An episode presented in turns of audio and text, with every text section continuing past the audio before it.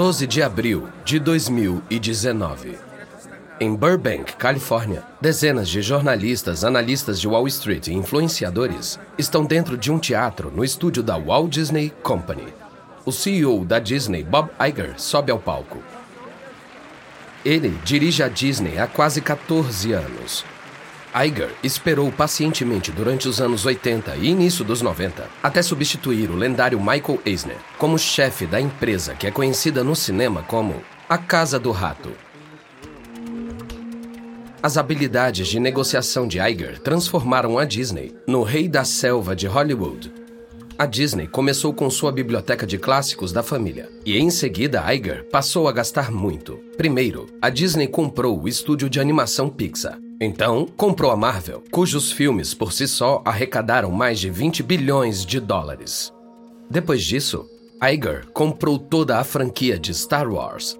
E, na primavera de 2019, ele fechou tudo isso com a compra do estúdio de cinema e de TV, a Fox, em um acordo de 71 bilhões de dólares.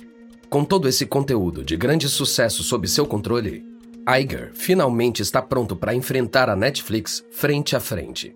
Há rumores e perguntas sobre um serviço independente de streaming da Disney há anos.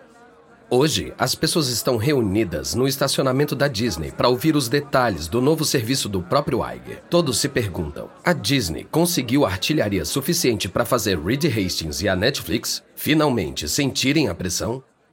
O novo serviço se chama Disney Plus e será lançado no outono de 2019. Iger e seus executivos exibem uma série de clipes tentadores e anúncios retumbantes.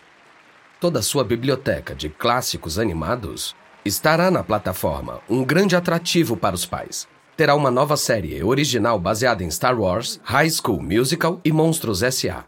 O Disney Plus terá filmes e programas de TV, incluindo todos os episódios de Os Simpsons, que agora são deles, cortesia da aquisição da Fox.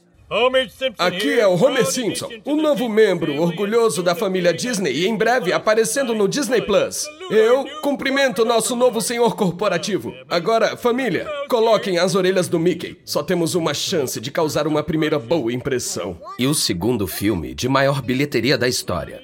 Vingadores Ultimato será transmitido exclusivamente para o serviço, em vez de ir para a Netflix ou qualquer outro lugar.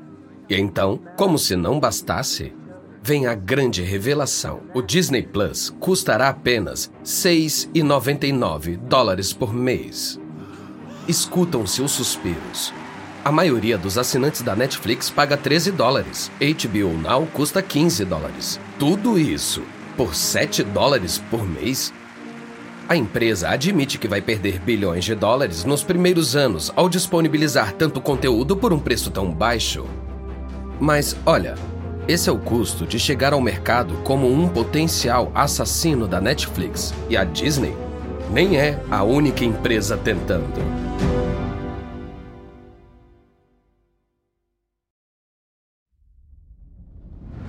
Da Wonder eu sou Lucas Soledade e esse é o Guerras Comerciais.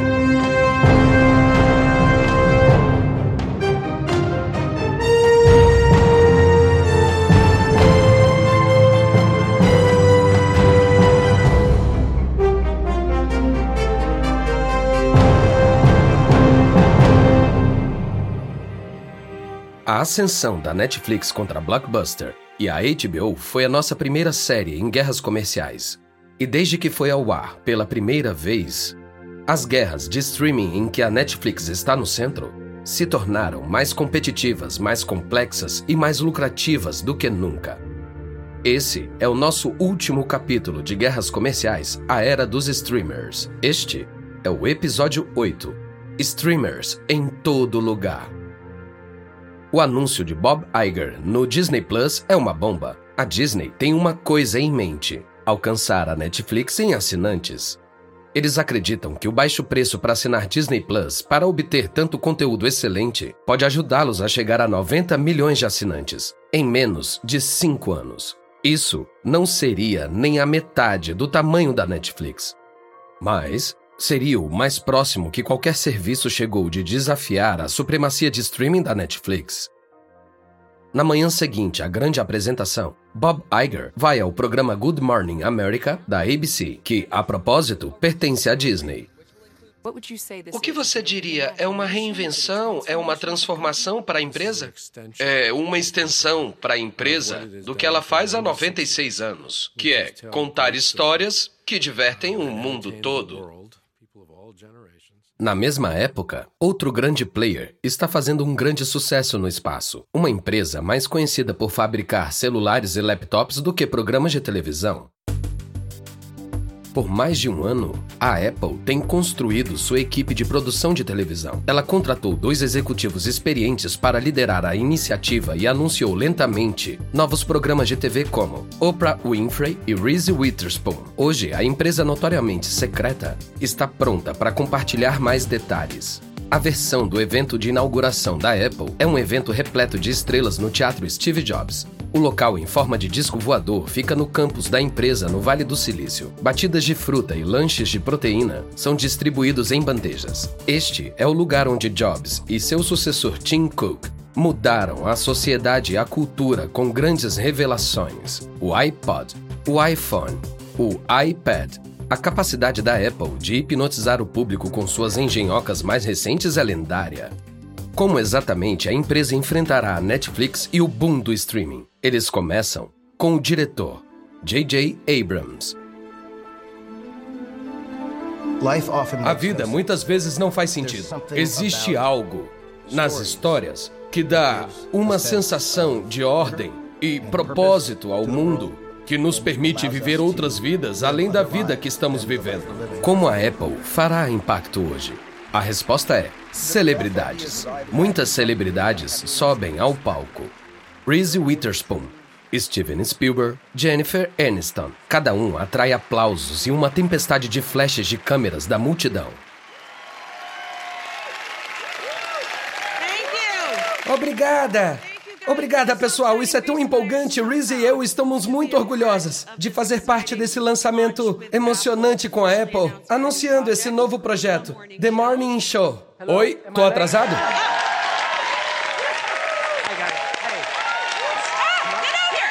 Steve Carell! Mas enquanto a apresentação do Disney Plus é cheia de detalhes, a apresentação da Apple é chamativa, mas superficial. As estrelas falam muito, mas quase não mostram clipes de nenhum dos novos programas.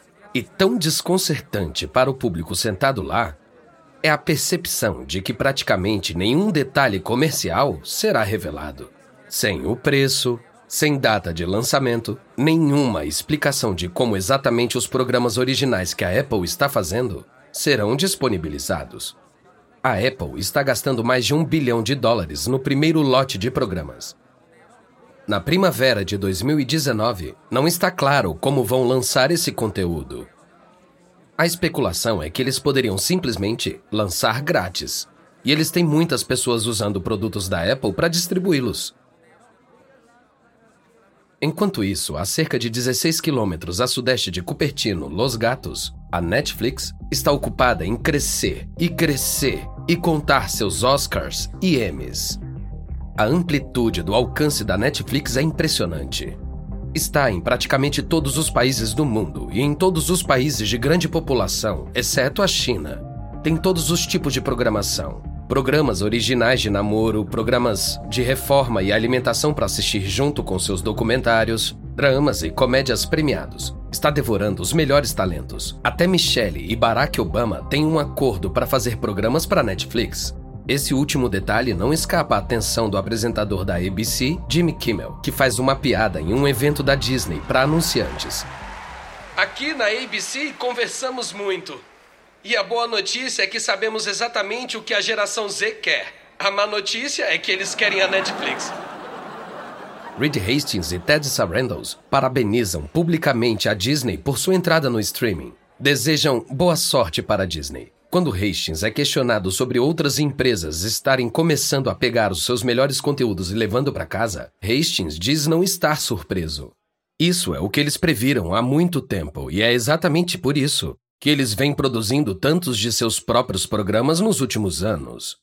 Em 2019, 85% do orçamento de conteúdo da Netflix foi para fazer seus próprios programas. Quando a Warner Brothers retirar Friends ou a Disney retirar todos os filmes da Marvel e Star Wars, a Netflix vai apostar no fato de que terá conteúdo próprio suficiente para que os assinantes fiquem com eles. Era uma vez. A Netflix conseguiu sair do nada, derrubar a Blockbuster com seus envelopes vermelhos cheios de DVDs brilhantes. Hoje, ela está no topo do streaming, com 200 milhões de assinantes no mundo todo. Dezenas de milhões a mais que seu concorrente mais próximo. Lembra quando Jeff Bilks comparou a Netflix ao exército albanês? Bom, ninguém vai subestimar a Netflix nunca mais. E ainda há mais combatentes chegando à batalha.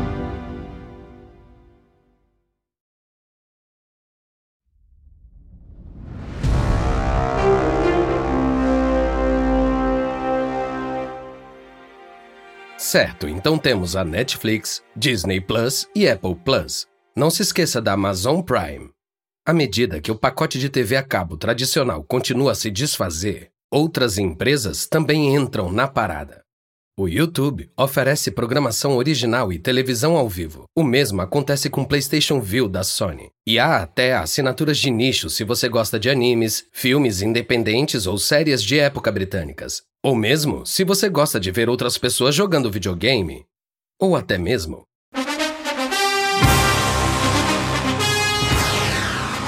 Isso, meu amigo, é o famoso som de um jogo da NFL sendo transmitido no Twitter. Sim, até o Twitter descobriu uma maneira de entrar nessa ação, comprando os direitos do Thursday Night Football. Mas há duas grandes empresas de mídia prestes a entrar na área do streaming com impacto. A Comcast é proprietária do estúdio de cinema Universal Studios, do canal NBC, além de canais de TV a cabo como USA e Bravo. A Comcast está apostando que o streaming é o futuro e vai garantir que seja lançado nas Olimpíadas de 2020. Mas a Comcast aposta em um serviço que será mantido com publicidade. Afinal, apesar de toda a conversa sobre modelos de assinatura, não vamos esquecer que a publicidade na TV ainda é um negócio de 70 bilhões de dólares.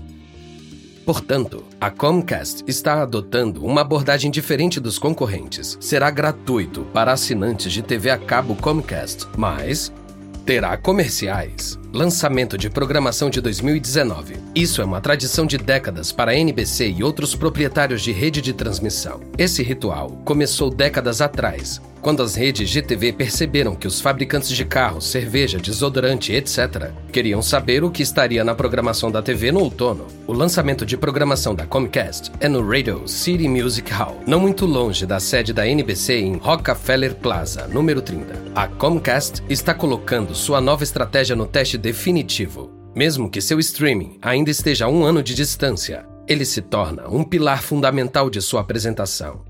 A NBC Universal abre seu discurso para 4 mil anunciantes exibindo o icônico comercial. Eu gostaria de comprar uma Coca-Cola para o mundo.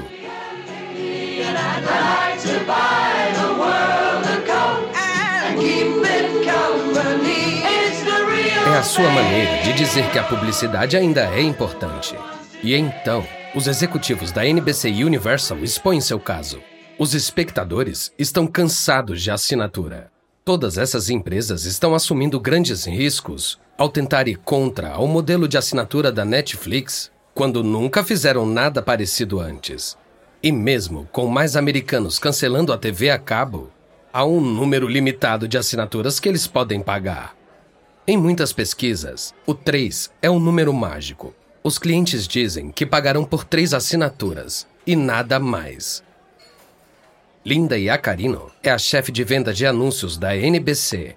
Ela caminha no palco Radio City de salto bem alto.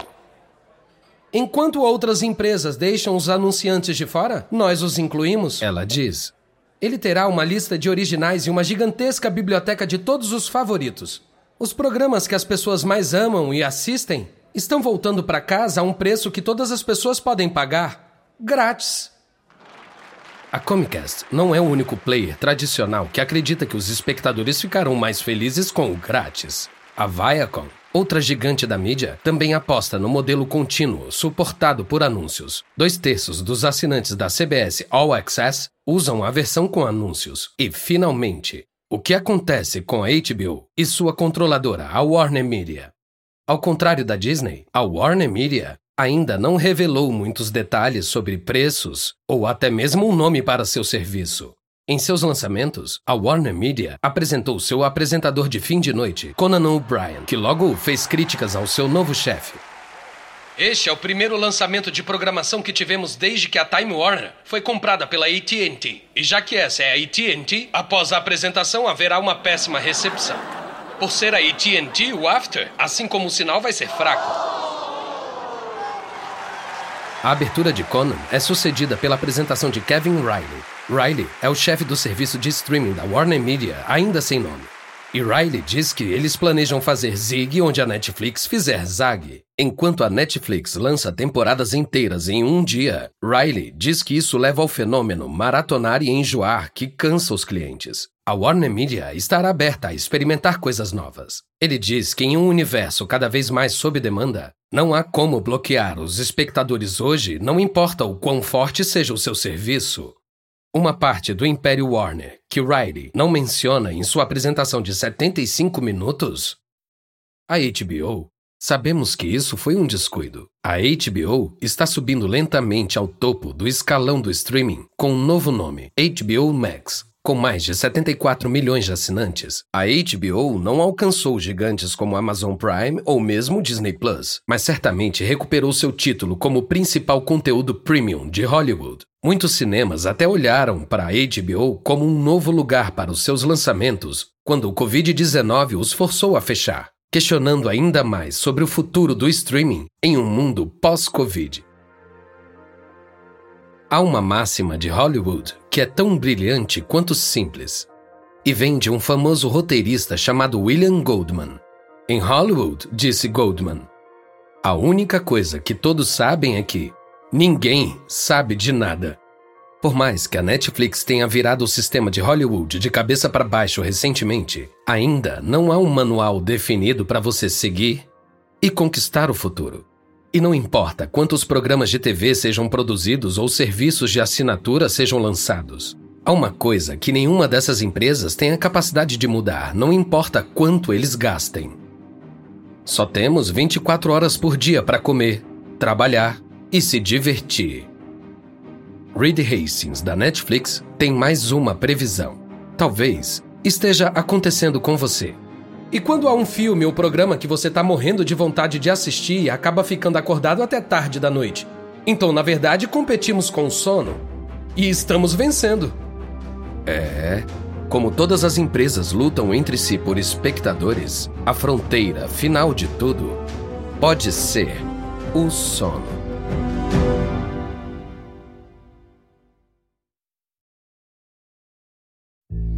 da Wondery. Espero que tenham gostado desse episódio de Guerras Comerciais. E uma breve observação sobre as conversas que você ouviu. Podemos não saber exatamente o que foi dito, mas esses diálogos são baseados nas nossas melhores pesquisas. A série Guerras Comerciais foi originalmente apresentada por David Brown. Eu sou Lucas Soledade, o apresentador. Este episódio foi escrito por Dade Hayes, autor do livro Bind Times. Karen Lowe é nossa produtora e editora sênior. Nossa editora e produtora é Jenny Lauer Bergman.